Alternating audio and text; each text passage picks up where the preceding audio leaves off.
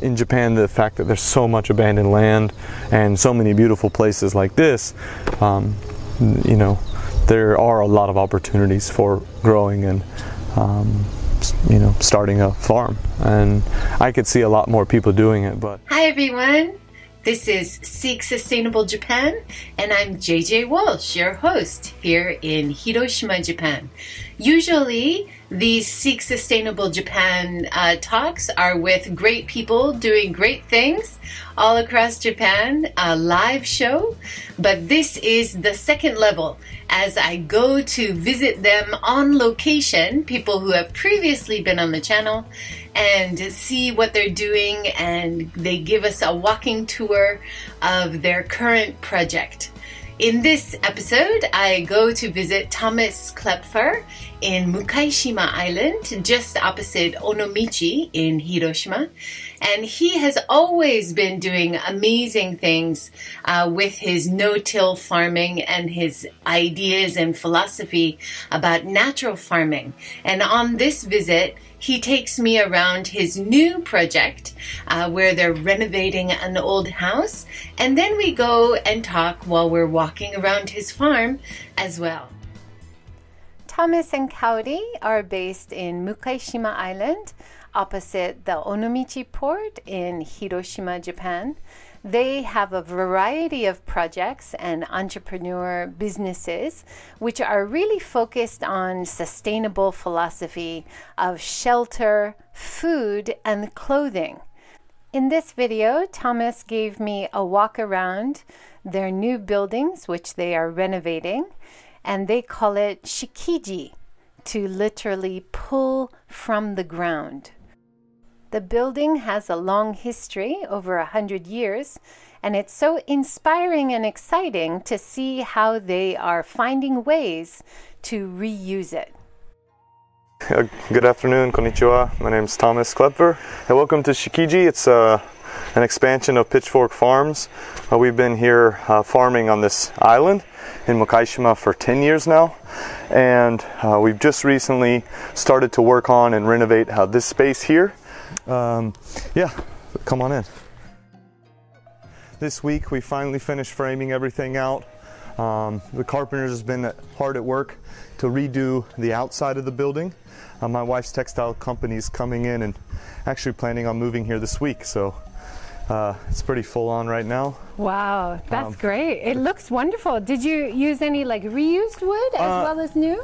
Well, yes, yes and no. I mean, we did have to buy some of the new flooring. Um, the old flooring came out of, I believe, this room and went into this room in the back. But this was new wood we purchased. But we have, in some of the spaces, we have recycled and reused a lot of wood. The framing that'll be on those windows and doors there, and some of the framing from recycled wood um, or upcycled wood is actually hidden as uh, beams inside. So um, we kind of have to mix between the two. Um, Well, you've got this great big beam going across the Yeah. top here. Wow. Yeah. So this building's about 100 years old. Uh, originally, um, family, I think, uh, it was a man moved here from, moved back to Japan from the U.S. and built this space. And in this space, they used it as a house. Um, I think the second floor was where they slept. In the first floor, they put in a little bit of a kitchen and had uh, some uh, like tatami here. A lot of that stuff we've taken out now and replaced with just wood flooring. Cool. Um, recently, uh, after the flooring went down, we put down some uh, kakishibu or the fermented persimmon dye just to stain it, and we might stain it one more time. Um, and we'll continue to stain some of the So outside this in is the wood. stained. You can see the color difference. Yeah, a little bit. We've just applied one layer, so we're going to apply multiple layers over time, as the plan. And same with the outside here. Um, we've applied. Uh, n- we haven't applied any of the kakishibu yet here, but the plan is um, to continue to stain it. And that's a great way to to keep insects away, but Right. also it's a beautiful stain on the wood. Yeah, right? it, the color comes out really nice, uh, and especially if you apply it every uh, few seasons. So every season, usually in spring, I apply it. It's fall now, so um, Yeah, but Kaori's company's show space is going to go in here. So this week we're moving her weaving machines, sewing. Some of the sewing machines will come in here, and she'll use it as a showroom as well. And the second floor she'll uh, stock her um, materials and raw materials and extra equipment um, for when we do events and workshops. So. Speaking of America, are these Jimmy Carter peanuts? I don't know. So the carpenter who's hard at work here is also a farmer, of course, Oh. and he just dropped these off today. Um, I, I got a text message from her earlier saying he dropped these off. So I'm going to do some jo- Georgia-style boiled peanuts. All right. I hope. Uh, and we're planning for a, like a pre-open party next week.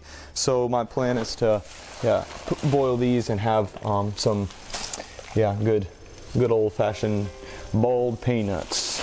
This was our. This was a citrus storage and farm space um, and workspace, and now we are in the process of also restoring and redoing that. I think last time you were here, you probably couldn't. We couldn't walk into the back of there, could we? No. Um, so and you were crawling along the top, pulling Calling off tiles and pulling off the tiles. Yeah. So we replaced all the tiles. I'm glad you're still alive. I'm still alive, yeah. Uh, I'm, this is kind of what would be used to sort or shi sift uh, seeds a lot of the time. Ooh. So uh, I saw it actually used, actually used in Nepal, and this mark Is it Is- rice at the top? that so exactly. So that's this symbol is a mountain. That mountain is most likely Takamiyama. Ooh. So there's three hills on Takamiyama and rice, and then the two kanji here is um, hiku and ji. We often see this when we see like jibiru, so local, or this is actually um, shiki or and shiki ji is the kanji really you would read it as hiku or hiki-ji, but uh, the the owner of this house told us that the local dialect called it shiki-ji, which literally means to pull the earth. Yeah. Which is what we're doing here. We're pulling the earth in No-till way. farming, but Yeah, pulling. We're- That's We're awesome. pulling it up and creating the space. I So- see some really beautiful carpentry happening in here. and that's the next space. So the bar space that we're gonna Can should be in? finished. Yeah, please. Yeah, this is all. You, you don't need uh, shoes here, or you don't need to take off your shoes here. These are gorgeous. yeah, we got some uh, some small um, stools here for customers to sit, and then this is made, I believe, by our friend Hashimoto-san, Hashimoto Kagu.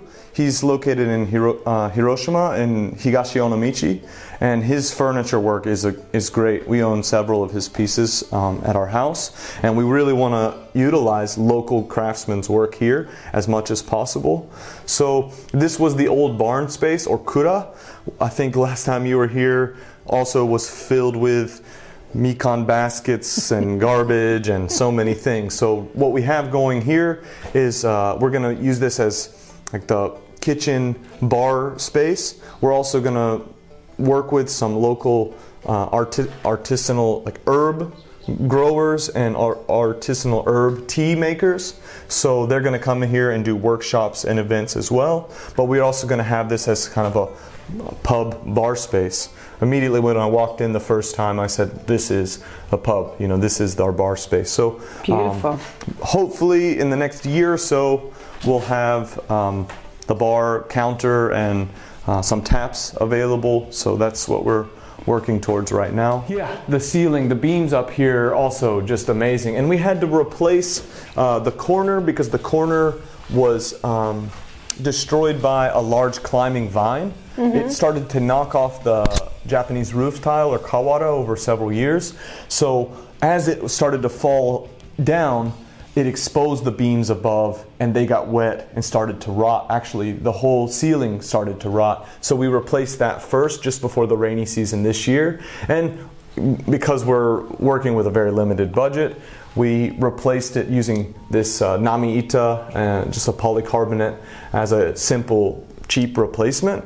But that's actually keeping this place alive. You know, had we worked to replace it with the actual original building material, it would have cost uh, five to ten times as much. So we needed it done to be done relatively quickly, and Got to keep within your budget. yeah, and which is which was quite you know limited. Um, we've recently applied for some funding for renovating Kaori's space and u- and moving Kaori's company. So we've recently applied for that budget and we'll be receiving the budget within this year. But um, yeah, in the in the beginning it was pretty shru- shoestring um, budget, but we're we're making it happen now. Yeah, it's awesome. So- I'm very excited. First, I removed all the kawara or the roof tiles. Um, we have a neighbor that has a house just below uh, there and garden there, so you know we had to do it um, kind of one piece by piece, uh, more or less. And yeah, I want to put the fermenters in here. This is going to be f- a space for fermentation.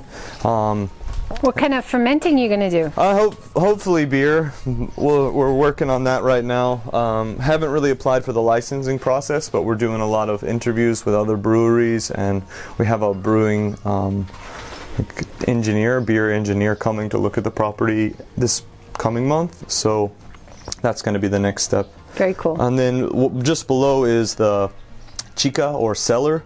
This was traditionally used for storing citrus, and uh, yeah, it's relatively intact. Drugs.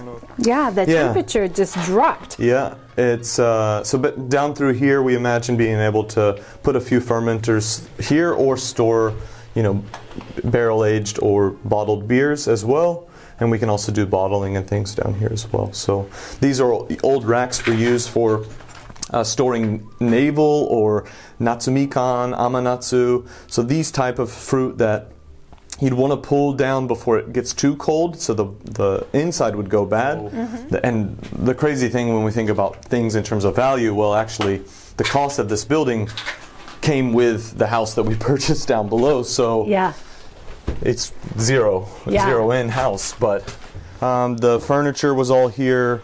Uh, all this wood was salvaged wood. The windows came off the front of the house. So maybe at some point, if we do another remodel or we add on to um, other spaces in the future, we want to put this wood to some use. Hopefully, um, the wood that we can't really use will, you know, when we have a barbecue or campfire here, we'll have it um, for that, so we don't necessarily have to cut down trees to um, provide our some of our firewood. It's very cool to see how it was built with the bamboo here and the and the dirt. Yeah, you can really get an idea of like You really how can. people made buildings. You know, Mm-hmm. Yeah, piman and tu- turnips are here. More more piman, radish, kushinsai.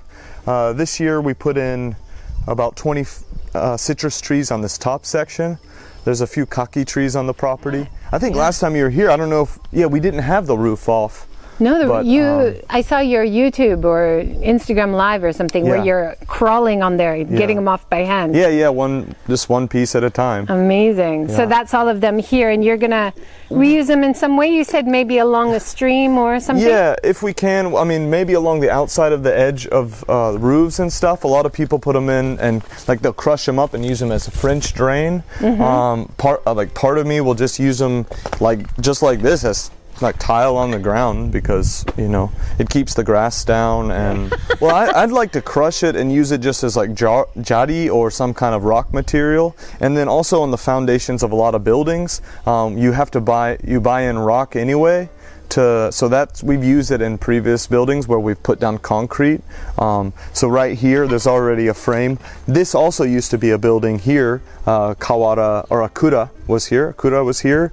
And so uh, maybe we would dig out a lot of the wood here. And when we put down concrete again to build another space here we could use it for that. Maybe that's where some of that those recycled windows could go in. I can imagine a little like glass building here, um, kind of a cool chill out space would be would also be really nice.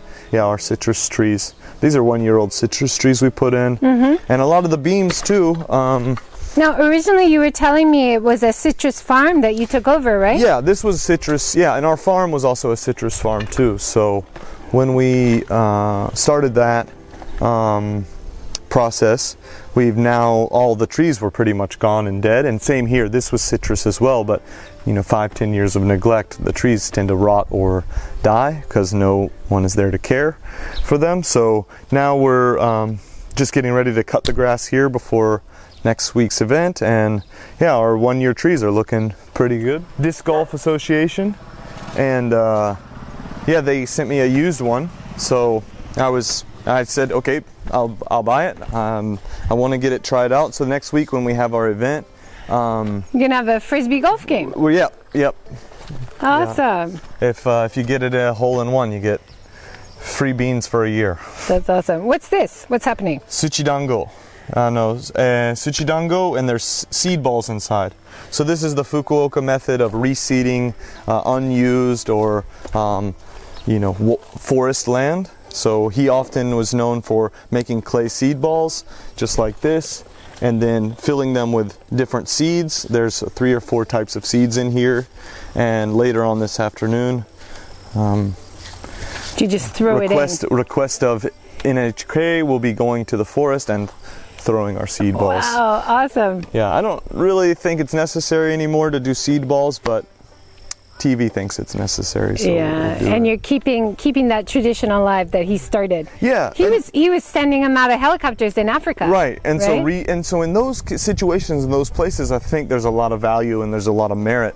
But in Japan, the soil and the climate are relatively good, so we can just take like a handful of different seeds and literally just scatter them into the garden, into the yard. This is four types of seeds. Uh, These are things that from your vegetables that you've made seeds from. Yeah, the, some of the, the only seed I bought is this little yellow seed, which is a clover, which I recommend growing in places where you don't want it to be over weeded. Um, clover tends to be a ground cover and flushes out other weeds, so I really recommend that. But then we've got Swiss chard, mustard greens, some turnips, and daikon radish. So the daikon will do the tilling, so will the turnips. The mustard um, becomes forage or food for other animals and other insects.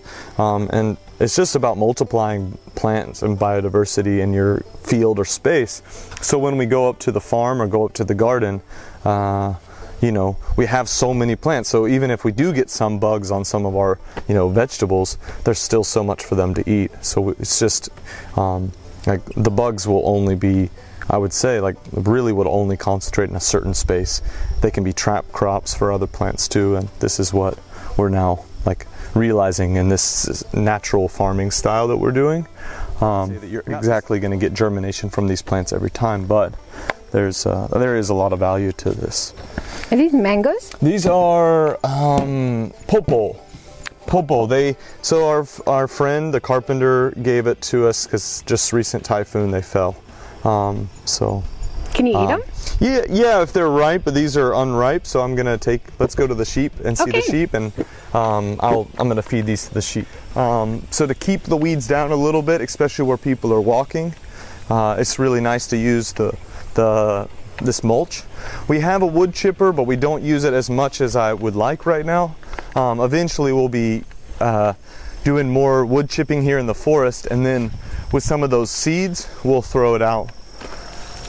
How do you feel about this larger space? Uh, gonna need more people.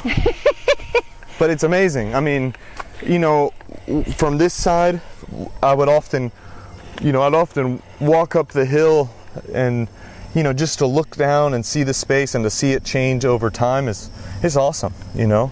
And the fact that it's been sitting abandoned for however many years, we got here. I feel like just in time, you know. Yeah. It's, you ever uh, have time to swim over to your island? Uh, Kayak? I kayaked there a few times this summer. Uh-huh. Uh, me and the neighbors, uh, two two young kids, we went across together and we found oysters on the other side. Oh wow. Yeah, there was little tiny oysters um, Like natural? naturally float up to the sea, so that we took those back and you know they were you know this big, but we brought them back to the house and we're like eating them um, eating them up and yeah, it's you know it's amazing what you can find just floating over. So there's your wood chipper. Yep.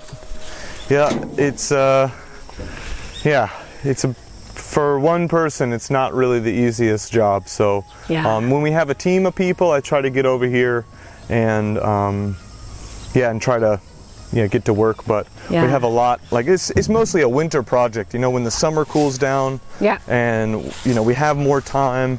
Everything's Um, growing so fast right now, right? Right. Uh, yeah, yeah. And still it's pr- so hot, you know. So Yeah, it's Um, 30 still. It's almost October. Yeah, It's it's it's kind of crazy.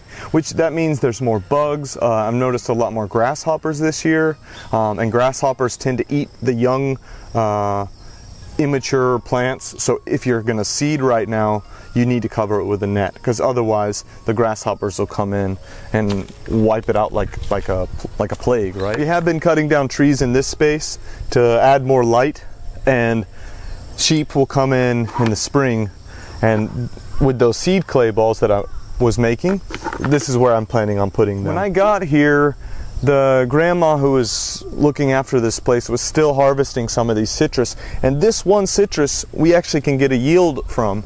But there were a few more trees like this over the last I guess from 10 years back. But this is really one of the only ones that remains. And it's because we've come in just like the house you know again this tree we've come in at the right time to still continue to get a yield from this and it's actually pretty uh, pretty sweet um, what kind? It's uh, amanatsu. So amai natsu, right? Sweet summer citrus. And there's a few citrus here um, on it, a few immature ones, and then there's one mature one way up at the top. So having the sheep in here when we we fenced this in last year in the winter, so the, our fence line runs up, and now we've tried to separate it into several sections. Um, we're working on expanding more land just because every year as sheep ex- number expands, we need a little bit more space to run the animals. Um, then they come through, they nibble at a lot of these weedy species. Then that gives us uh, a chance to reseed it with clover, with things that are actually going to build the soil up.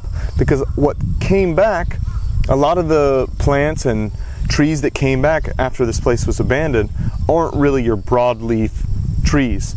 And broadleaf trees drop big leaves like oaks, um, chestnuts. They, they drop a lot of uh, carbon material back into the soil. That breaks down, and that's what builds your soil.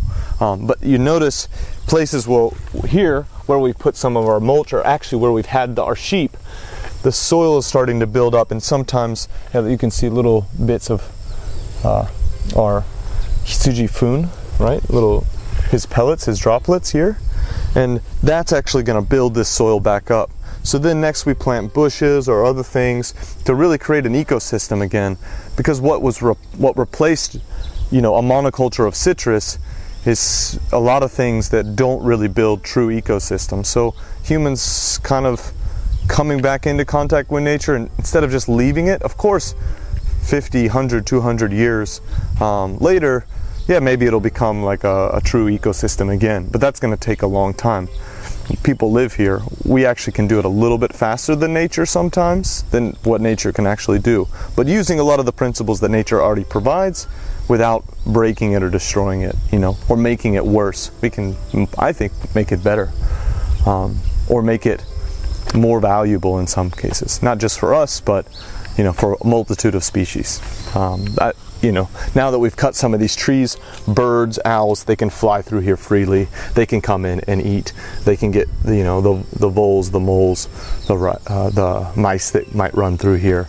So it's balancing the ecosystem as opposed to just let's plant one thing. Uh, and that was done, you know, on these hills and on these islands for several years, and we see that they're becoming abandoned year on year on year. Hiroshima is one of the most abandoned uh, these Hiroshima Seto Naikai regions are one of the most abandoned farmlands in Japan. Um, and that's because it's still a lot of work. I mean, the hillside, the slopeland, you can't bring in machinery here. You can't yield the same things like rice. So, what are the benefits versus challenges for being on a slope? So, yeah, I mean, you know, we just we can't really bring in large scale machinery or tools um, and sometimes you might need to bring those in those in especially when you first get started on a farm.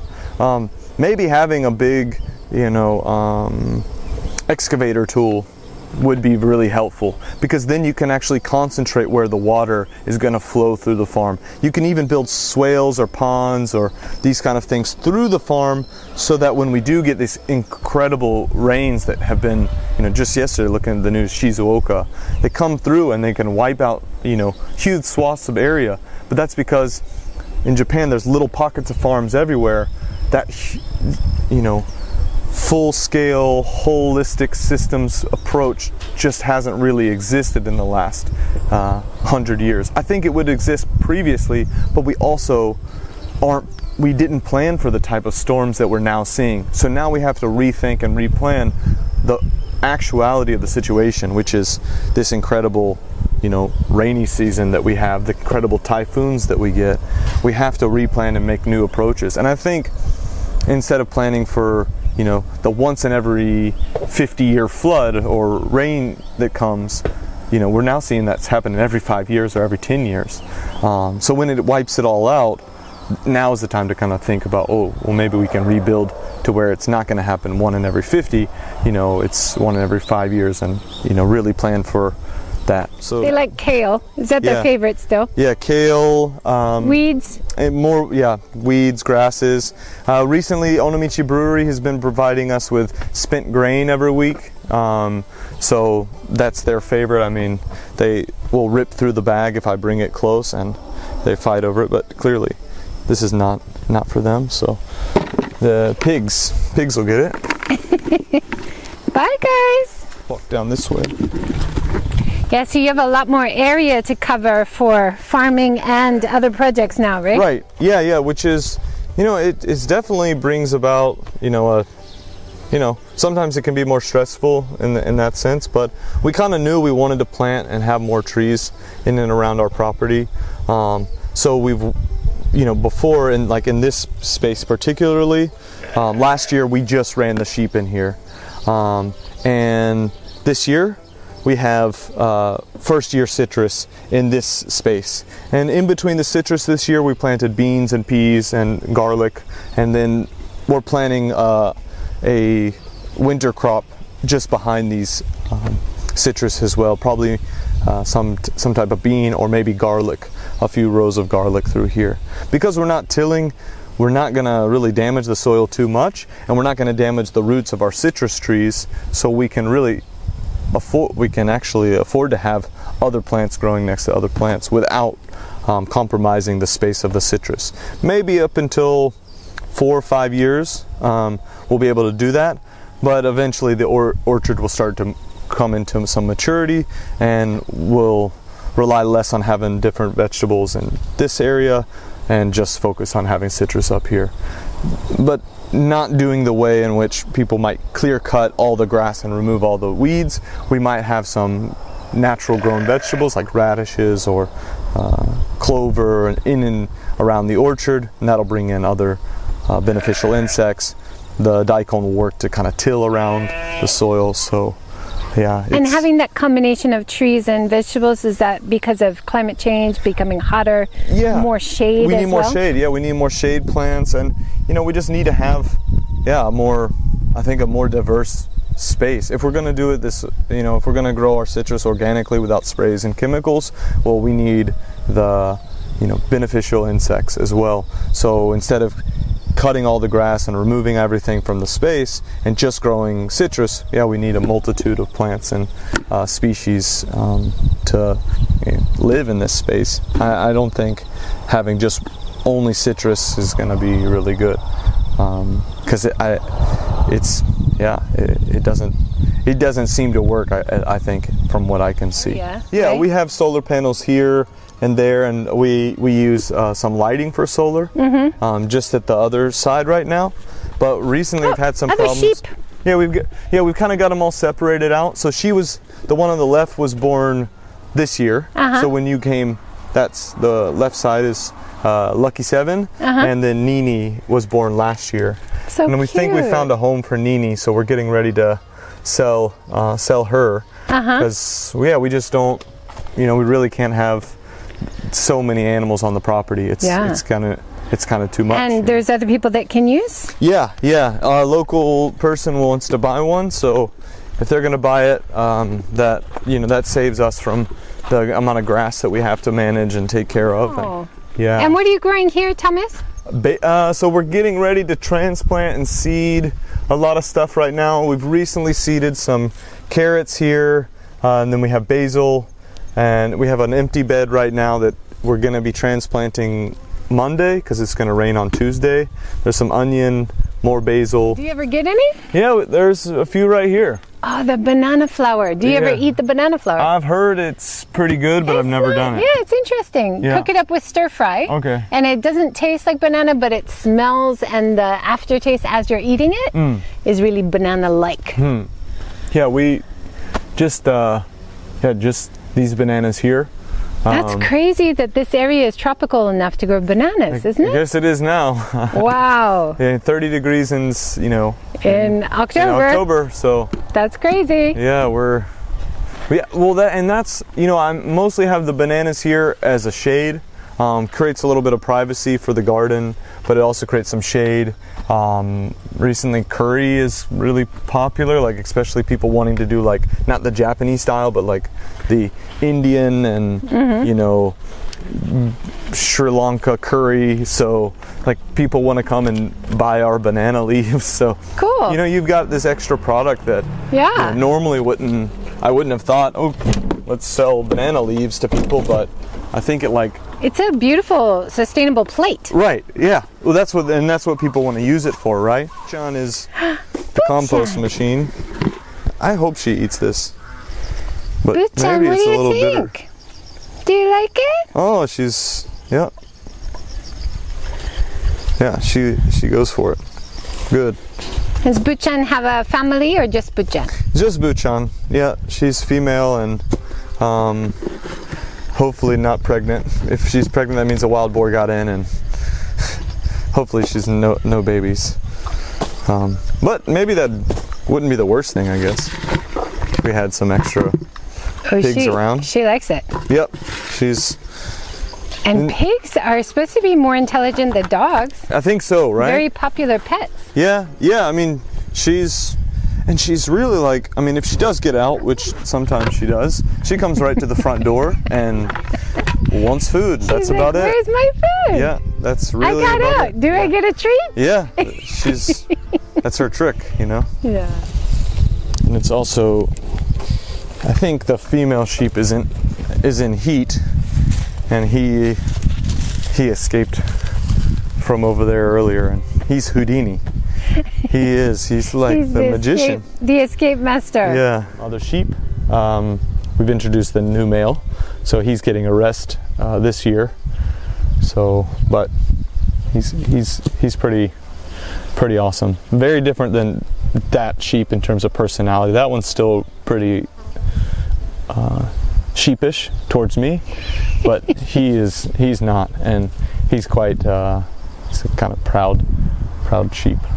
Looks like eating. Uh, do you still use your greenhouse? Probably in winter, right? what it was we just finished uh, summer crop this past week we cropped everything out and every and this week it's going to get reseeded so it's still like for me it's just too hot to seed stuff in the greenhouse right now because of our schedule and because of everything we've got going on i wouldn't be able to come here and have it watered multiple times but from this week um, I plan on seeding it. It's looking like it's going to rain on Tuesday, so get some cloud cover, and that's a good time to seed. But I don't want to rush anything because I don't want to waste my seeds right now too. Um, so timing is, you know, so crucial. I, mean, I have a little bit of problem right now in my transplants too. Most of them have been hit with the increased amount of grasshoppers that are now, you know, decimating a lot of the tran- the new seeds. So it's like, well, what do we do? You know well how do we you know how do i plant? How do i transplant? You know i'm, I'm making i'm you know buying in soil putting in the seed you know I'm doing all this work.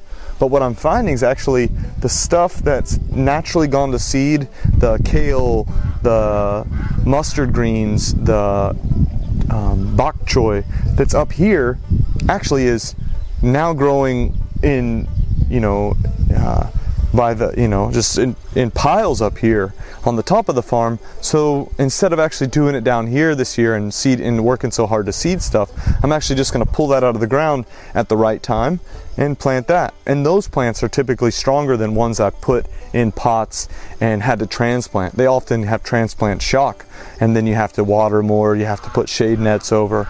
But the ones that are just growing wild or naturally in nature are so much more um, you know so much Resilient. resilient you know so much more resilient to what um, to what I could even do myself down below. So I can show you that just up here. So we've got composting here, and last year Buchan was here. Okay. So she was here. She kind of created the compost. Now she's there. Next, we'll probably put her back here. She'll eat a lot of these grasses and weeds. Um, we've also got compost here. It came off the the shrine. Uh, so the the tree uh, kusunoki uh, puts out these leaves every year, and typically our community city cleaning project is to take these leaves and put them in plastic bags, take them to the waste center and burn them. I said, "What are we doing? Like why don't, you know, why can't we why can't we compost these?" Well, now I'm the the village composter. You just volunteered. I just volunteered, yeah. So that's why sometimes I think people don't open their mouths in in Japan sometimes because they don't want to be the guy that is now responsible for everybody's garbage and waste and so recently the wild boar came in, ate all of our sweet potatoes, Oh, or I like to think of it as he tilled up the land for us. So, um, so we've now to get this new bed started, uh, we'll be planting garlic in here, and then with this extra uh, cut grass or cut mulch, mulch, we'll just mulch that on top once the garlic comes out, and that'll keep our uh, garlic happy through the winter. So we're working on that. It's hard to practice no-till all the time. Uh, same here. I did no-till broadcast of daikon, and some of them have made it, but that initial sweet uh, germinated daikon seed is, uh, yeah, is really tasty. I think so. The boar came in and picked off those, but what he didn't find, or maybe what he did find, is earthworm soil. He tilled that up, but when he tilled it up a little bit, I in spring I always let a lot of plants naturally flower and naturally go to seed. So, as I was talking about down there, we now have uh, 200 or 300 kale transplants. So I'm not gonna have to seed kale this year because it's here. And this kale, um, once it gets to its true leaf stage, so this isn't really true leaf stage, Leaf this stage. So once it gets to this new leaf stage, um, it'll go to the true leaf stage. The true leaf stage, we're going to take this plant out and we can transplant it down below in our market garden, and we'll have that growing uh, throughout January and February. So this is really a way of, um, you know, saving on seed, saving on time, saving on you know energy, saving on buying in you know uh, soil from outside, and the plant germinates and comes out at the right time. It knows, you know, it knows when to come out. It knows this is it. This is what I this is the time to be alive and that's what we get here in this space. But we have that in several pockets around the farm. Uh, another space up here. Another bed has um, the bok choy I mentioned. That's kale. There's some daikon th- down through here.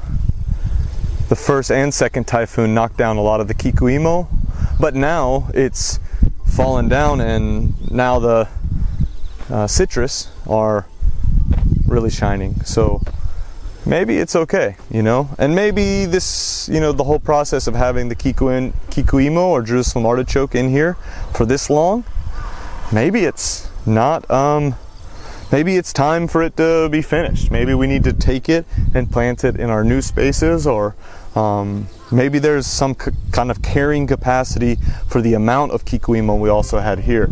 And that's something that I didn't think about it when I first planted it uh, three or four years ago, and I didn't think it would actually um, cover as much ground as it actually has. But um, the last two or three years, we've been harvesting, you know, 50 to 100 kgs of the plant a year. So maybe this year is going to be the off year, and we have to think about those kind of things. You know, what's the carrying capacity of the plants that surround the space? Same with that space of kale. Maybe it's better to pull those kale plants out and replant them somewhere else. Sheep also have a carrying capacity, so we have to think about that in this kind of space in this context. You mean like resting the the mm, soil re- in between or taking turns in different areas? taking turns in different areas, but also maybe this, so this kikuimo or some artichoke, th- what's regrown here is so, is the plants that we didn't actually uh, harvest last year, and maybe in some cases we should have harvested more, or maybe the flowers drop their seed and there's just too much. So it no longer can stand up and be health, a truly healthy uh, stand of uh, Jerusalem artichoke. So what do we do in that case? Well, maybe this coming uh, this coming year or next year, as it's coming up again, maybe we just cut it back every time. We don't give it a chance to actually grow and flourish like we would normally, and uh, that becomes mulch and food for all the things that are living in the soil it breaks down and also becomes food for our orchard, which is really what we were trying to establish in the first place. We, you know, I don't imagine growing vegetables on the top of this farm forever because it's just too much work. Our flat spaces and our new space that's flat and easy access of water, those are the spaces that I think we should concentrate vegetable growing. And on hills, you know, citrus do well, and you know they they need a, a well drained soil to prevent disease and other problems. So l- focus on what grows well and what space. So those are some things we're now really, you know, reevaluating, and I think that reevaluation has to take place, you know, year in and year out. You know, um, it's the same with, you know, how you grow vegetables, the market for the product. Um, we're always kind of reevaluating like what we need to do on the farm, um, without you know, with also out without being too overwhelmed too, because it is a lot of space, you know, and it's me and my wife mostly managing it. Um, but we also have to start to reevaluate that as our farm and our business grows. You know, maybe we bring in employees, maybe we have people working here on the farm, and that's something we need to look forward to in the future too, because um, you know, mentally and physically, we have our own cap- carrying capacity, or Yeah, that's know. also part of sustainability. right, right. Uh, Was that's it enough. hard hard to get certified as a farmer? I don't think so. I think it's just paperwork and, you know, but getting access to the land, that might be trickier for some people. Um, your relatives might have land, uh, your neighbors might have, even if you're living in an urban area, they might have land, you know, 20, 30 minutes outside of that urban area. So, you know, it's good to ask around and um, get feedback from people if you want to start growing uh, in Japan. You know, look at your municipality homepage. They have a section for farming, they have a section for uh, fishing, they have a section for forestry. Go and look at that page. If you can't read it, Google Translate works well. So translate it, they'll translate it for you. Most of the information, although Japan, they use a lot of PDFs, so Google Translate doesn't automatically uh, translate the PDFs. But maybe you can use some kind of app to translate that for you. And if you want to find out, like I can find out what's the average price of rented land and I think Mukaishima is a bit more expensive or rented farmland than other uh, more isolated islands like Innoshima. Um, if you want to buy farmland, you you need to be certified. If you want to rent, I don't think so, but the rent is your is your ticket in. You know, it's it's your access to purchasing farmland in the future. So you should rent first, and you should probably rent first before you th- want to think about farming. I mean, Give it a try. give it a try. You know, um, because it's you know, it's not for everybody. Maybe, Mm, maybe. I mean, I don't know. I, maybe it is. Maybe it isn't.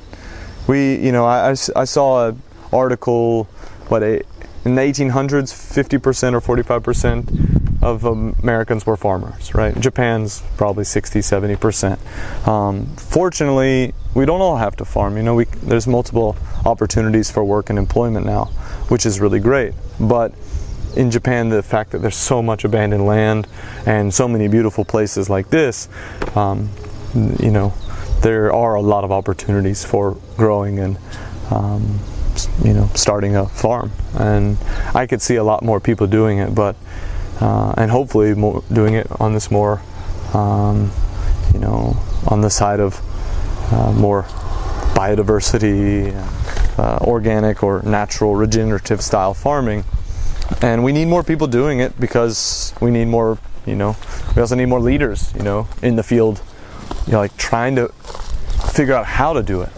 That's the, one of the issues is you know came here and to kind of feel like you're pioneering the space is is is good and kind of can be satisfac- satisfying at sometimes, but it can also be somewhat, um, you know, lonely, I guess, you know, not to have those networks and connections.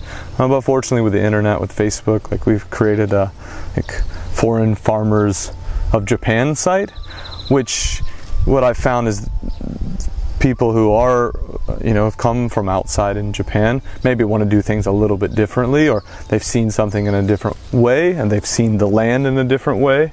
Um, so groups like that really help but also getting in touch with local farmers and knowing and seeing what they're growing you're going to get a lot of feedback and information from them. So that's uh, really valuable. Thanks for watching and big thanks to Thomas and Kaori for giving me a walk around of their new project.